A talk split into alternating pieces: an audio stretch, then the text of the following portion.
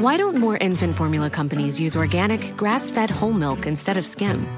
Why don't more infant formula companies use the latest breast milk science? Why don't more infant formula companies run their own clinical trials? Why don't more infant formula companies use more of the proteins found in breast milk? Why don't more infant formula companies have their own factories instead of outsourcing their manufacturing? We wondered the same thing. So we made ByHeart, a better formula for formula. Learn more at byheart.com. I'm Sandra, and I'm just the professional your small business was looking for. But you didn't hire me because you didn't use LinkedIn jobs. LinkedIn has professionals you can't find anywhere else, including those who aren't actively looking for a new job but might be open to the perfect role, like me. In a given month, over 70% of LinkedIn users don't visit other leading job sites. So if you're not looking on LinkedIn, you'll miss out on great candidates like Sandra. Start hiring professionals like a professional. Post your free job on linkedin.com/people today.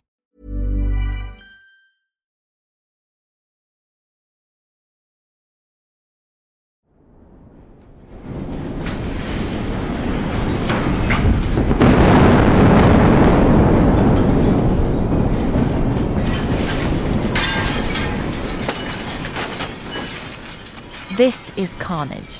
It's the 9th of March in the afternoon, and a Russian plane has just dropped an enormous bomb on the city of Mariupol. The video I'm watching is shot on a smartphone, and in the foreground there's a silver people carrier, and behind that there's an apartment block, and there's this dark smoke billowing up from behind it. Everything is grey the car, the sky, the road, there's shards of glass raining down.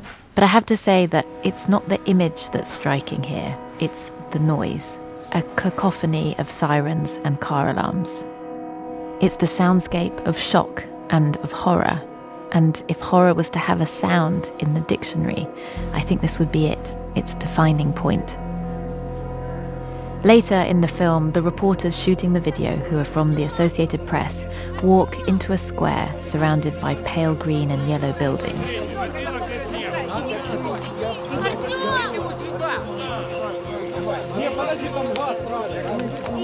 The windows are blown out.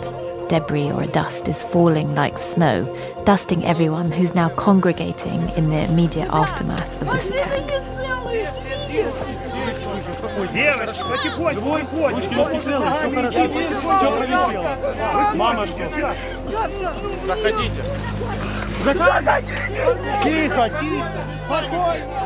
Some people are being treated by the military, and others are being carried out of the buildings on stretchers.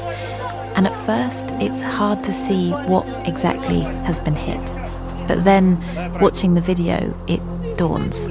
Rescue workers are trying to get a heavily pregnant woman down narrow stairs on a stretcher.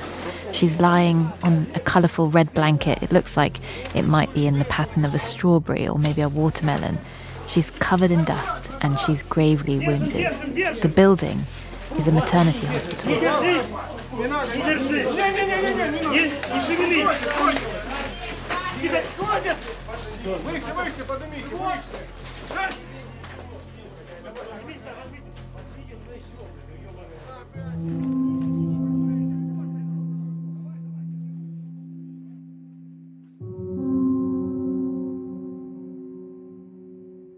I'm Basia Cummings, and you're listening to the Slow Newscast from Tortoise.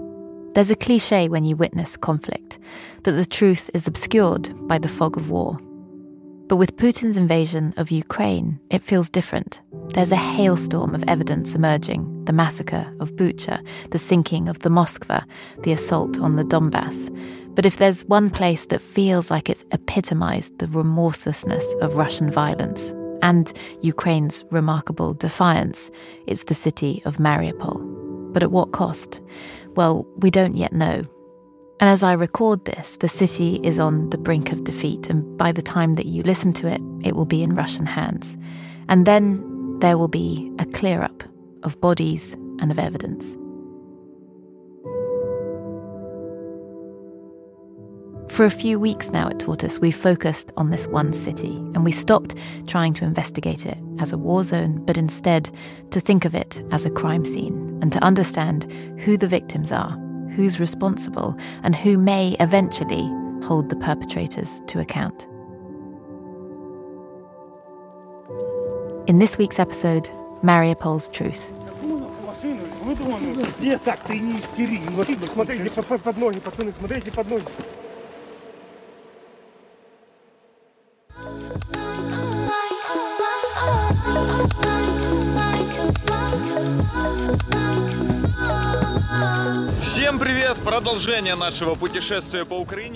Five months before the Russian invasion, the city looked very different to how it does now. On the Azov Sea, with parks and fountains and a grand theatre with a beautiful neoclassical facade, ice cream huts along the promenade, and looming over the city, the Azovstal Iron and Steel Works, one of the biggest in Europe. Okay, so I'm 30 years old, and all these uh, years I live in Mariupol. All my family lives in Mariupol. Everyone from Mariupol, like centuries. Yes, so. This is Maria Kutnikova, born and raised in Mariupol like generations of her family before her. It's very multinationality region. You know, Greeks, German people, Polish, Jewish, Russians, Ukrainian, in my blood is everyone, everyone. Most people in the city speak Russian, and just 40 miles away across the sea is Russia. And here, the deep relationship with their neighbour has, for a long time now, been really fraught with violence. Because in 2014, Russia invaded eastern Ukraine, and a separatist movement pledging allegiance to Russia seized Donetsk, the largest city in the region. Mariupol at that time was damaged, but it resisted the separatists. And as the conflict died down, the residents, like Maria, set about to rebuild their city. This last eight years, uh, we built the another Mariupol, more beautiful, more safety. I understand it's very strange to hear now. Every year we choose a capital of culture. And Mariupol was capital of culture, and we have a lot of like festivals, you know, like theater festival, music festival. Some, you know, poets came. So my city was every year better and better for life. So, when late last year Western governments began to brief that Russia was amassing troops along the Ukrainian border, Maria thought that she knew what to expect. By early February, the US President Joe Biden was clear that Russia was going to invade. And we are ready to respond decisively to Russian attack on Ukraine, which is still very much a possibility. It's funny because President Biden said that Russians came to Ukraine in February 16, and this is my birthday. The 16th of February was Maria's 30th birthday, and she partied as if it was going to be her last chance. and it's really now in my life, like last party. She described how she put on an embroidered dress that belonged to her grandmother, a Ukrainian national dress, as an act of defiance. And the joy that night was defiant too.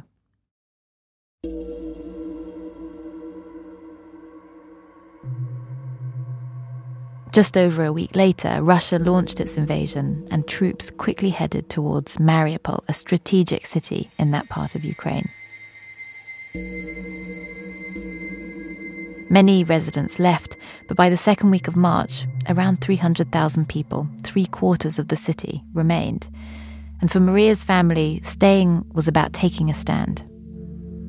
Me and my family, we have a conversation. We should go away from Mariupol like because it's not safety but then we're like no fuck russians. This is our city. We didn't want that these uh, fucking jerks lives in our apartments. And you know the azov the battalion they saved mariupol eight years ago. And when the this time war started we have the same conversation and we was like no this is our city.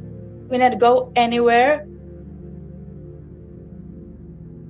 That battalion that Maria mentions, the Azov Battalion, they're a pretty notorious far right militia that formed in 2014 to fight against the Russian backed separatists. They're thought to make up a really small part of Ukraine's armed forces, but they've become a key part of Putin's justification for the invasion because he's saying that he's denazifying the country. But to Maria, these battalions are the city's defenders, and so she stayed with her family.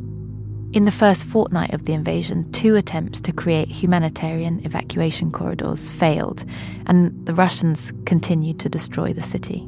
On the 2nd of March, one neighborhood was reportedly shelled for 15 hours straight. Russian bombs continued to hit Maria's neighborhood, and life in the city was becoming impossible. There was no electricity, no gas or running water. The mobile phone signal was intermittent and there was no internet. They were cold and hungry. They had just biscuits to eat. And they spent their days counting Russia's warplanes. They even grew to recognize them. It was bombed like every hour planes with i don't know some artillery and we was so crazy that we understand by the noise we understand plane have four bombs or eight bombs and we like one two three four okay like biplane. she knew the sounds of the planes so well that she could identify them from the number of bombs that they dropped. And outside her building, the devastation was mounting. Civilians were caught up in an attack on their city that was, by now, unrelenting and indiscriminate. After Mariupol lost water and power a week into the invasion, civilians were drinking out of puddles, cooking scraps of food over open fires on the street. Images began to emerge that had been taken across the first weeks of the attack. The body of a six year old girl in unicorn pajamas lying lifeless on a gurney. A 16 year old killed playing football with his friends lay under a blood-stained sheet. Building after building had been destroyed. And on the 2nd of March, the UK Prime Minister, Boris Johnson, claimed that Putin had now carried out war crimes. Uh, what we have seen already uh, from Vladimir Putin's regime in the use of the munitions that they have already been, uh, been dropping on, on innocent civilians, uh, Mr. Speaker, uh, in my view, already fully qualifies as, as, as, a war crime. And I know that the, uh, that the ICC prosecutor is already investigating, and I'm sure the whole House uh, will support that. Mariupol appeared to be becoming Exhibit A of Putin's ruthlessness. But the Kremlin always has a counter narrative. And five days after Boris Johnson's accusation at the UN Security Council, Russia put forward a story. Well, it was a story, but it was also a setup. The critical situation for people in other regions of the country is, is, they are also blockaded by nationalist battalions. We note that Ukrainian radicals, day by day, are showing their true face more clearly. The local civil, locals inhabitants have said that they forced out the staff of a maternity clinic and then put a firing site in that clinic. They also completely destroyed one of the nursery schools. Vasily Nebenzia, the Russian UN representative, claimed that the Ukraine armed forces had taken over a maternity hospital in Mariupol. Hospital number one, he said, was being used as a military base. Two days later, on the morning of the 9th of March, Russia promised a regime of silence, another attempt at a humanitarian corridor.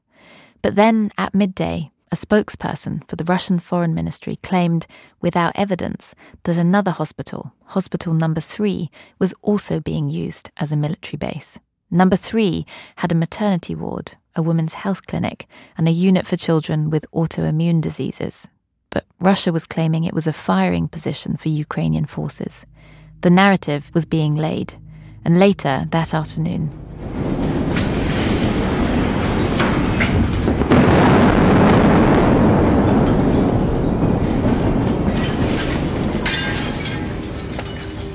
It's thought, from the size of the crater that was allegedly two stories deep, that the bomb weighed at least 450 kilos.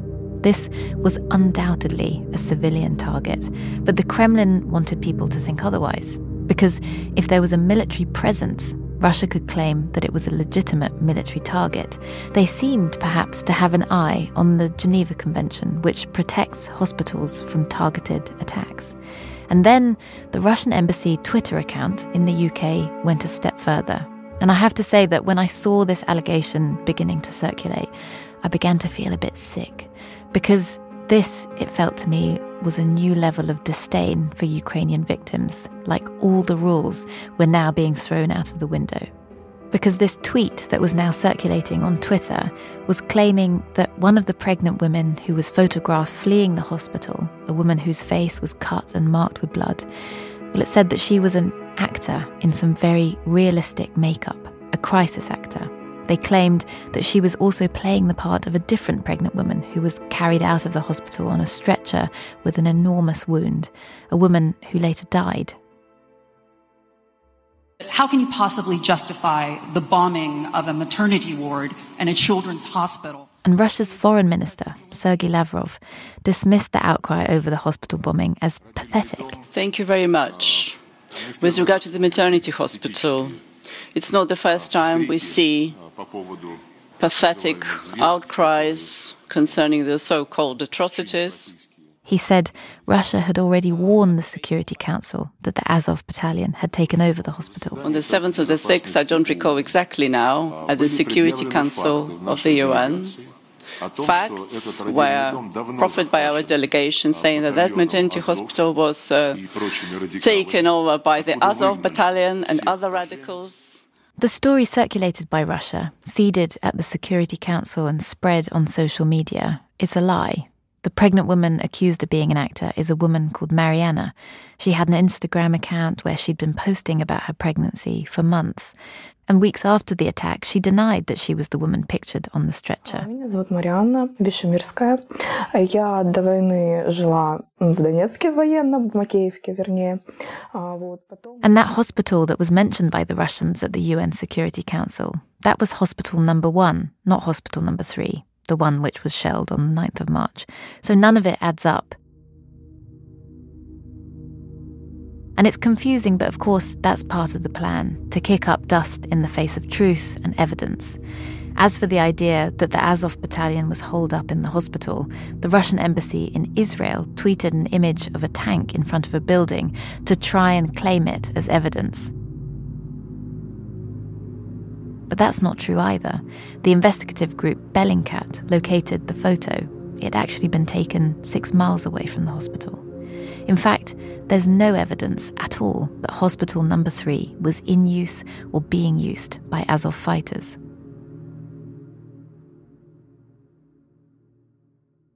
My name is Puchkov Dmitry Alexandrovich. I'm a third year intern, and my specialties are obstetrics and gynecology. Dmitry had been working inside Hospital Number 3 just two days before the bombing. He was on leave on the day of the bombing, and what he told us has been voiced here by an actor. In Maternity Hospital Number 3, I didn't see any wounded soldiers. If you mean this hospital and not the regional one, then no, I saw there no wounded soldiers. After the bombing, he worked at another nearby hospital where the injured from number three were brought, and it was all just mothers and children, he said. Right on March the 9th, six people were brought to us. Among them was a woman with severe injuries of her lower extremities.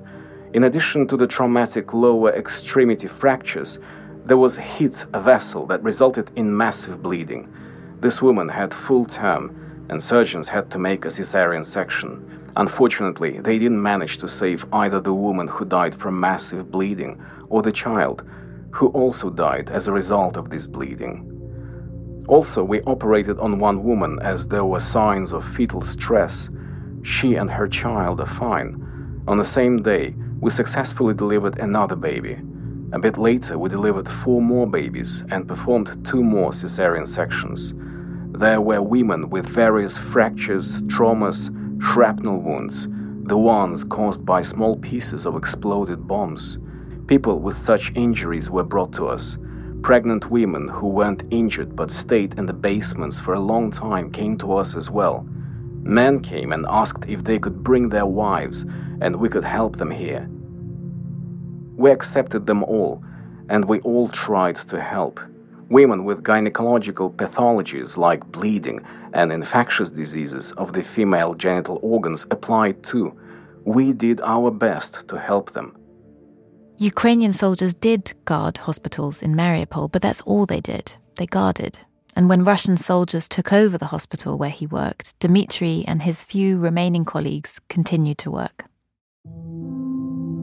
From a purely human point of view, something flew in and destroyed the maternity hospital, and there was a newborn pathology department. These were babies who had been on oxygen supply, who couldn't breathe on their own. And what happened to them after all that? Just imagine that. At least five civilians were killed by the hospital bombing. The woman on the stretcher, the one that Russia lied about, she died a few days after the attack, soon after her baby. Speaking to the Associated Press, the medics treating her said that when she realized she was losing her baby, she cried out, Kill me now. Maria, though, was unaware of any of this. Like most of the people left in Mariupol, she was low on food and water and she was just trying to survive. Just a day after the hospital bombing, her flat was hit. She'd already moved out. By now, she was living in a narrow corridor with her neighbors. I lives in the my neighbor's corridor. The corridor was like two meters and one and a half meters, and we was lying on the floor. And you know like all body was like hurt. And we not see like anything. Six days we sitting in the corridor. We heard the noise of the planes of the bombs but we didn't realize the destruction of the city. And then um, after four days they bombed in the day in the night. And you know you want to sleep? And one night i was said to my mom like could you please stop counting. I want sleep. I really didn't care about plans, about artillery. I so tired that uh, you know the walls was like, and I was like, I don't care. I want sleep. I I very tired. It's you know it's bomb. Come into the corridor. We cannot do anything. Maria, her sister, and her mother had no idea what was going on beyond their corridor. At this point, they believed that the Ukrainian army would come and rescue them.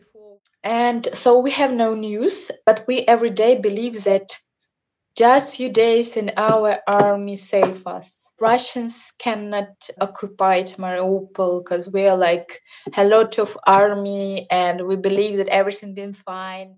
Finally, it dawned on her. No one was coming. Like, we haven't food, we haven't water. Everything was bombed, and we really realized that nobody saved us really we should go somewhere But when the electricity go away from the city i uh, turned off my phone and turned on like every day like one time and trying to get like mobile connection and day before march 15 i just turned on my phone and I have mobile connection. And I was like, oh, and I called my dad. Maria's parents are divorced and her dad now lives in Kiev. And I was like, Dad, what's the news? And he was like, evacuation buses now in Berdyansk.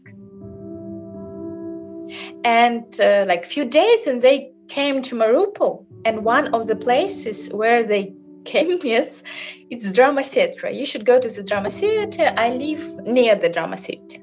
And he said, like, go to the drama theater. Her dad had told her that if there were going to be evacuation buses anywhere, they would be at the theatre in Mariupol. And so on the evening of the 15th of March, Maria hatched a plan. She decided to try and make her way there, to catch a bus out of the city, to try and make it to safety further in the west of Ukraine or in Poland for her family and for her neighbours, who had all been tucked away in that tiny corridor in northeast Mariupol. This was their first time venturing out in more than a week. They chose a moment in the morning when, for an hour, the city fell quiet. Sometimes in the morning, sometimes we have like one uh, quiet hour. The artillery have a rest, and we have plan how we can get there. And the plan was. Uh, very stupid.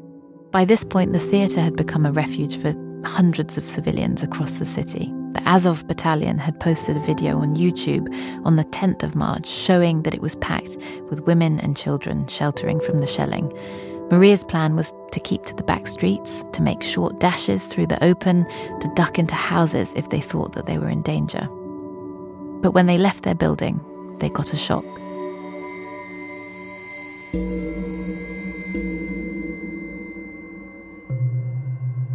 Everything is destroyed. I didn't recognize my native yard, and oh my god, our street was like destroyed. They came face to face with Russian tanks. We really saw Russian tanks with that. And we was like, Russian tanks in the city? And we forgot our plan. When they moved, Maria says, so did the tanks and then suddenly they just started firing at Maria and her family. oh, oh my god. And we started running just running like craziness. Like right you know i have a cat. I have like you know cat house. And i was like ah, and my cat was like ah, ah, ah. the city that they knew had vanished. There were no streets left to follow. Rubble and shrapnel blocked their path. But finally they made it to the theatre it's uh, like heaven. Why? Because our street was like destroyed but the center of the uh, theater were a few distractions like and it's been like sunny day like people was in a square with the dogs you know like and this place that had stood as a monument to Mariupol's recovery after the 2014 war, a symbol of the city's love of culture, and as Maria sees it, its romantic heart, where she had seen so many performances, her favourite, a dramatisation of Oscar and the Lady in Pink. This place was now a refuge. I was like, oh my God, what an atmosphere, what, what amazing building, what amazing people. I was like, oh, sh-. I we was so happy and we was very hungry and we came to the theater and they give us a tea. And I was like, oh my God, this is uh, like the greatest tea in my life. Really, the greatest cookies in my life. Very amazing. And the greatest tea. And I was like, we're really like in heaven. Maria's family were by no means the only ones to have heard about the theatre. If anything, they were late arrivals. So it was a lot of people. They was sitting or lying on a floor in a halls, in a corridors, in a concert hall, in some office rooms, in some theater rooms, and I find place just on a third floor. And everyone said that is very bad place because it's not so safe. But we was like, we don't care. We're in Citra. Evacuation bus is somewhere near us. We're really in our crazy minds, we think that we came to the theater, drink tea, and then evacuation buses came to Mariupol. We sit down and go to like to freedom.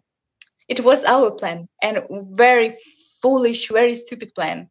We've spoken to others who were there at the theatre that day. One person who had been there for more than a week says that during her stay she never saw any evacuation buses. Maria and her family found some space on the third floor, had tea and biscuits, and Maria went to find her uncle who lived nearby. She knew that she might not be able to persuade him to leave Mariupol with them, but she knew that she might not see him again for a really long time. He is 71. He lives near the theater. And I said, My mom, I go to uncle and you be somewhere this. And then I go to my uncle on that day he was fine and i i started to return to the theater and i heard the noise of the plane. It was after she left her uncle to return to the theater that she heard a sound.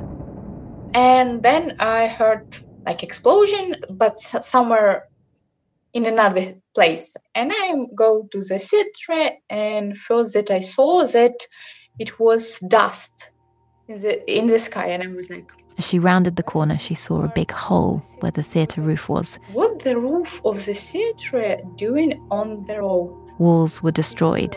Only one part of the theatre remained fully standing. I, I go away like 15 minutes ago. Everything was fine. And I was like, what what with the theatre?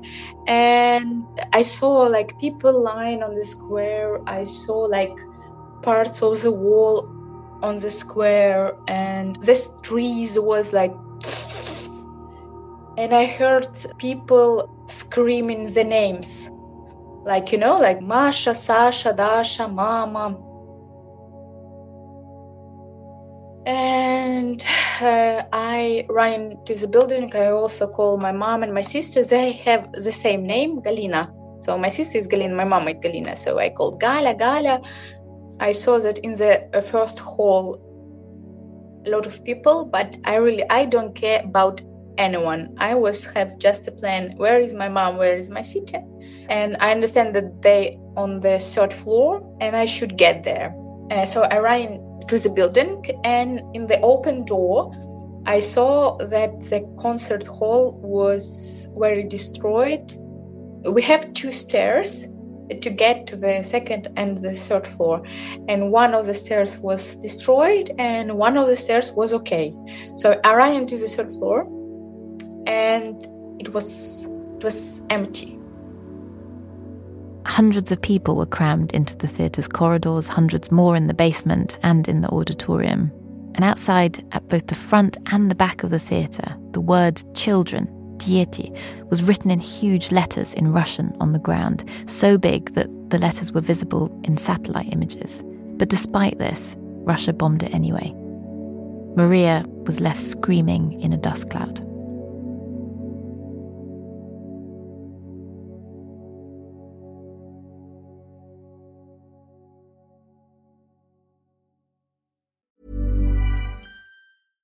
Hey, I'm Ryan Reynolds. At Mint Mobile, we like to do the opposite of what Big Wireless does. They charge you a lot, we charge you a little. So naturally, when they announced they'd be raising their prices due to inflation, we decided to deflate our prices due to not hating you.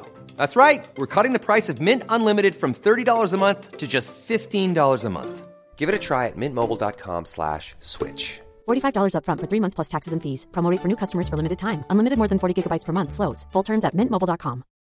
Why don't more infant formula companies use organic, grass fed whole milk instead of skim? Why don't more infant formula companies use the latest breast milk science? Why don't more infant formula companies run their own clinical trials? Why don't more infant formula companies use more of the proteins found in breast milk? Why don't more infant formula companies have their own factories instead of outsourcing their manufacturing?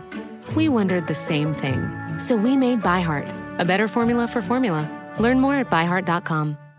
Hiring for your small business? If you're not looking for professionals on LinkedIn, you're looking in the wrong place. That's like looking for your car keys in a fish tank. LinkedIn helps you hire professionals you can't find anywhere else, even those who aren't actively searching for a new job but might be open to the perfect role. In a given month, over 70% of LinkedIn users don't even visit other leading job sites. So start looking in the right place. With LinkedIn, you can hire professionals like a professional. Post your free job on linkedin.com slash people today.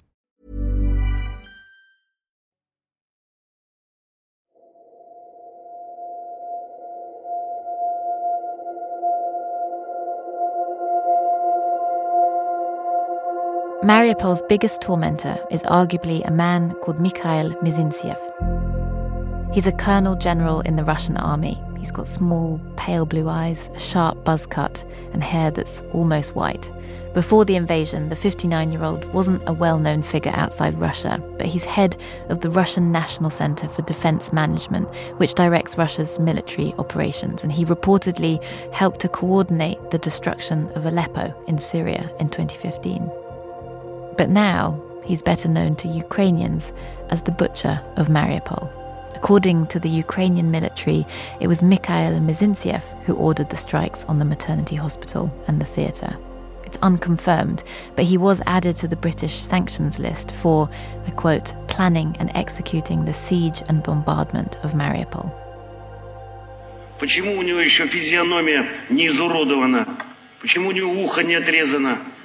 Ночью, когда выходит, нападают неизвестные. This is a clip allegedly intercepted by Ukrainian intelligence a few weeks ago. They claim it's Mikhail Mizintsev speaking.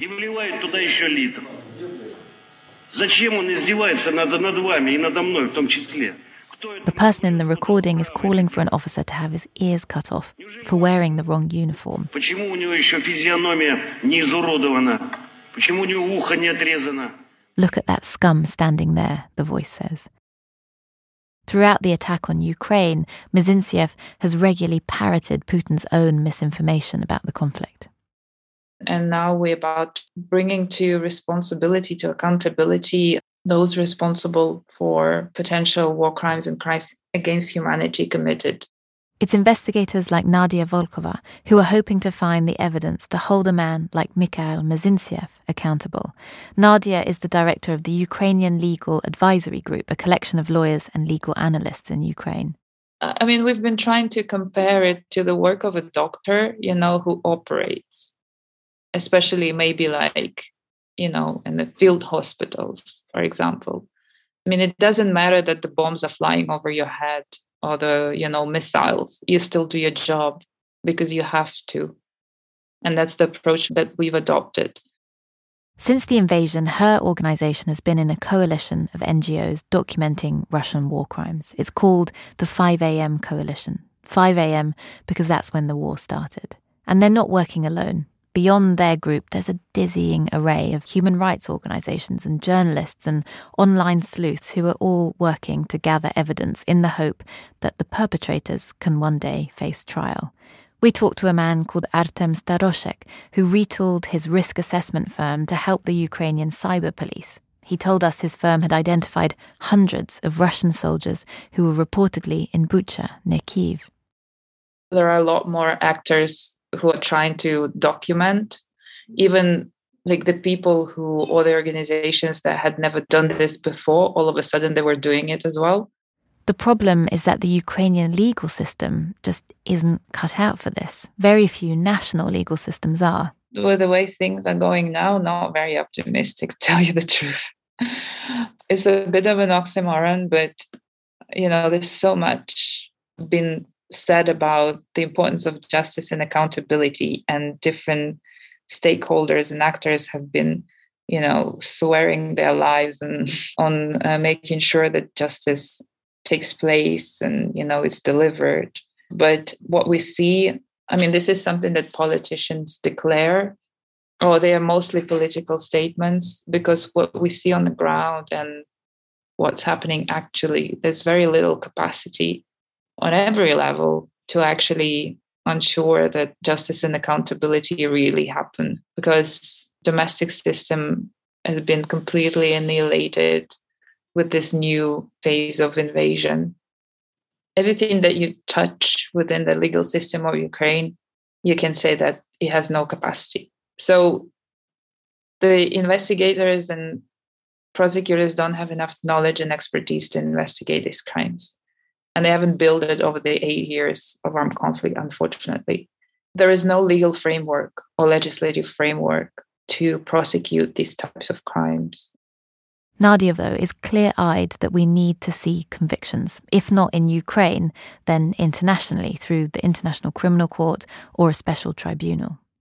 It needs to be the real justice in order for the world to learn also the truth, but primarily to, to learn the lessons. Because I think we got to the point where too many get away with impunity. And the more they, you know, the more we allow for this to happen, the more dangerous a place the world is going to become.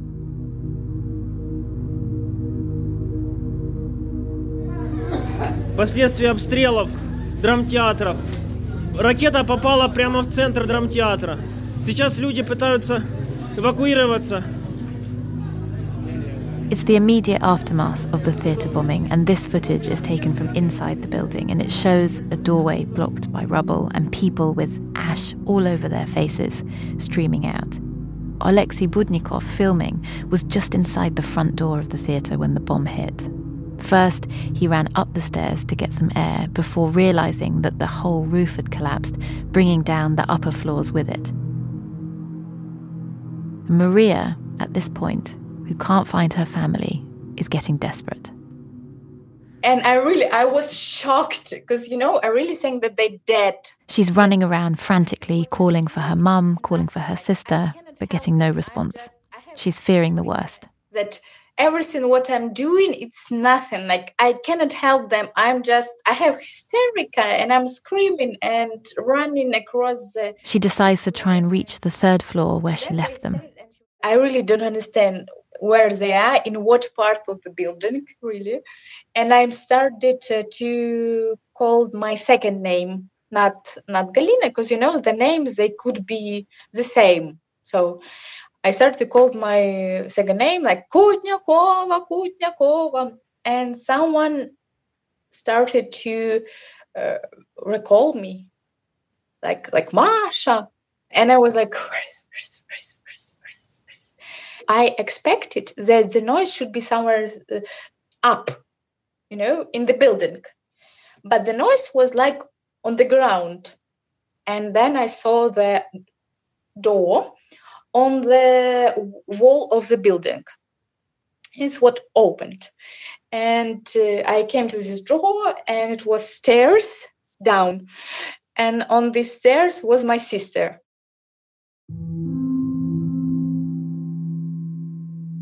Her sister is in a state of shock. Her mum seems dazed, almost calm, asking her simply, How are you? like they're just catching up. They all head outside the building. When we get to the street, Russian artillery started bombed the square and the building of the theater. So we understand that in the streets it's not safe, but we not we cannot go to the shelter because the building on fire. People started to run in the different ways, like, and we also started running. We really don't understand where we're running. We just running, you know, from the theater. We understand that but then someone said we should go to the Philharmonie, and Philharmonie it's like 10 minutes near the theatre. Of the three people we spoke to who'd been at the theatre attack, only Maria mentioned artillery fire. The other two confirmed that people sprinted off in all directions. Maria and her family headed to the concert hall, which is nearby, and that night they endured another night of bombing. The next day, they decided to do what generations of their family had not done. They left Mariupol. Yes, and we like we should go away because uh, in the Mariupol we died, and we go by walk to the little village near the Mariupol. This village occupied by Russians, but they not bombed it. And we, it's called Melekino. They heard rumors of mines being planted on the main roads outside of the city. When we uh, get away from Mariupol, uh, we think like, oh, we could get to Ukrainian territory, but then we've been four days in Milekina. Two days here, two days there. They kept moving. So I was on the way almost two weeks. Before war, we have a train, the longest train in Ukraine, Mariupol Lviv.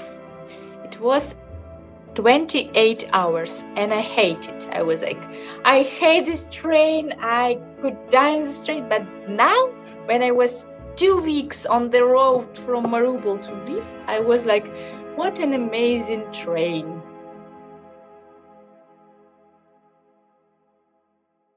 Finally, Maria made it to the western city of Lviv near the Polish border and to safety with her mum and her sister and her cat, Mushka, which means mouse. But hundreds of others in the theatre that day didn't escape, and it's thought that up to 300 people died. I'm really like Ukraine not do anything for starting this war. We just exist. I I really didn't believe that in 21st century someone could do something like Hitler.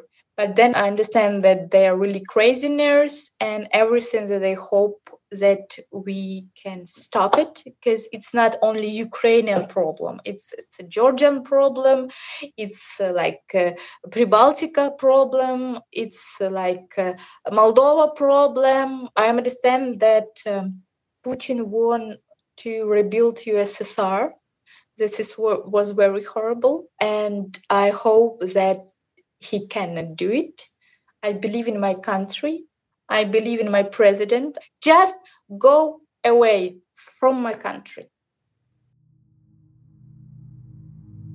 Maria's uncle, the one that she went to visit on the day of the theatre bomb, he's missing. She has no idea if he made it out.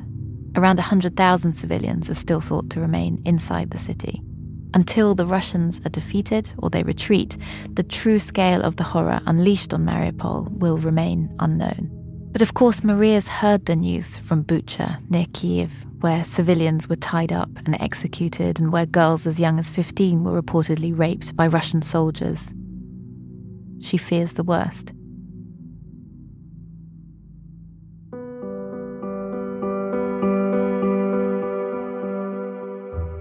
Most weeks in this podcast, we build towards a conclusion to say something about our reporting and what we've learned. And this week, where we end up is, I think, really simple. The assault on Mariupol will come to define the Russian invasion. The question isn't how we define these horrors, it's who stands to be tried for them.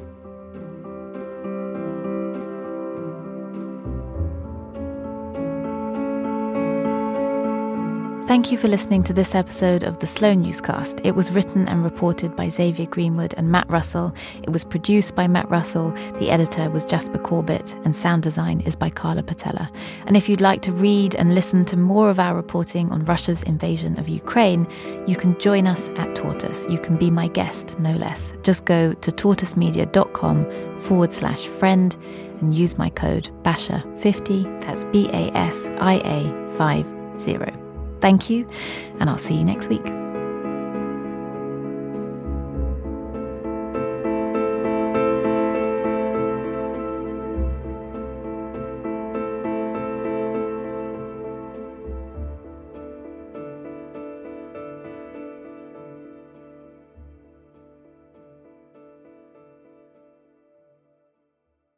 So I just wanted to let you know about a new podcast that we're launching at Tortoise with the inimitable Andrew Neil. Listen to Andrew's new podcast, The Backstory. This week he's in conversation with the former CIA director David Petraeus. And if you're a member, you'll get a bonus episode on Friday on the Tortoise app.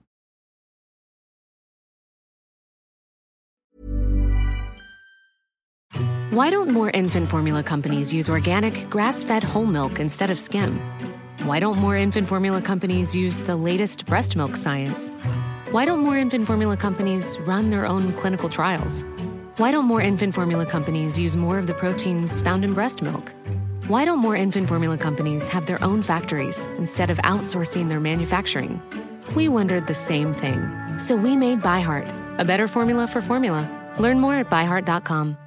We're supposed to learn from our own mistakes, but other people's errors can be instructive too. From efforts to control the weather that went disastrously awry to the untimely death of the Segway boss, history is a treasure trove of mishaps and meltdowns that can teach us all. I'm Tim Harford, host of Cautionary Tales, the podcast that mines the greatest fiascos of the past for their most valuable lessons. Listen to Cautionary Tales wherever you get your podcasts.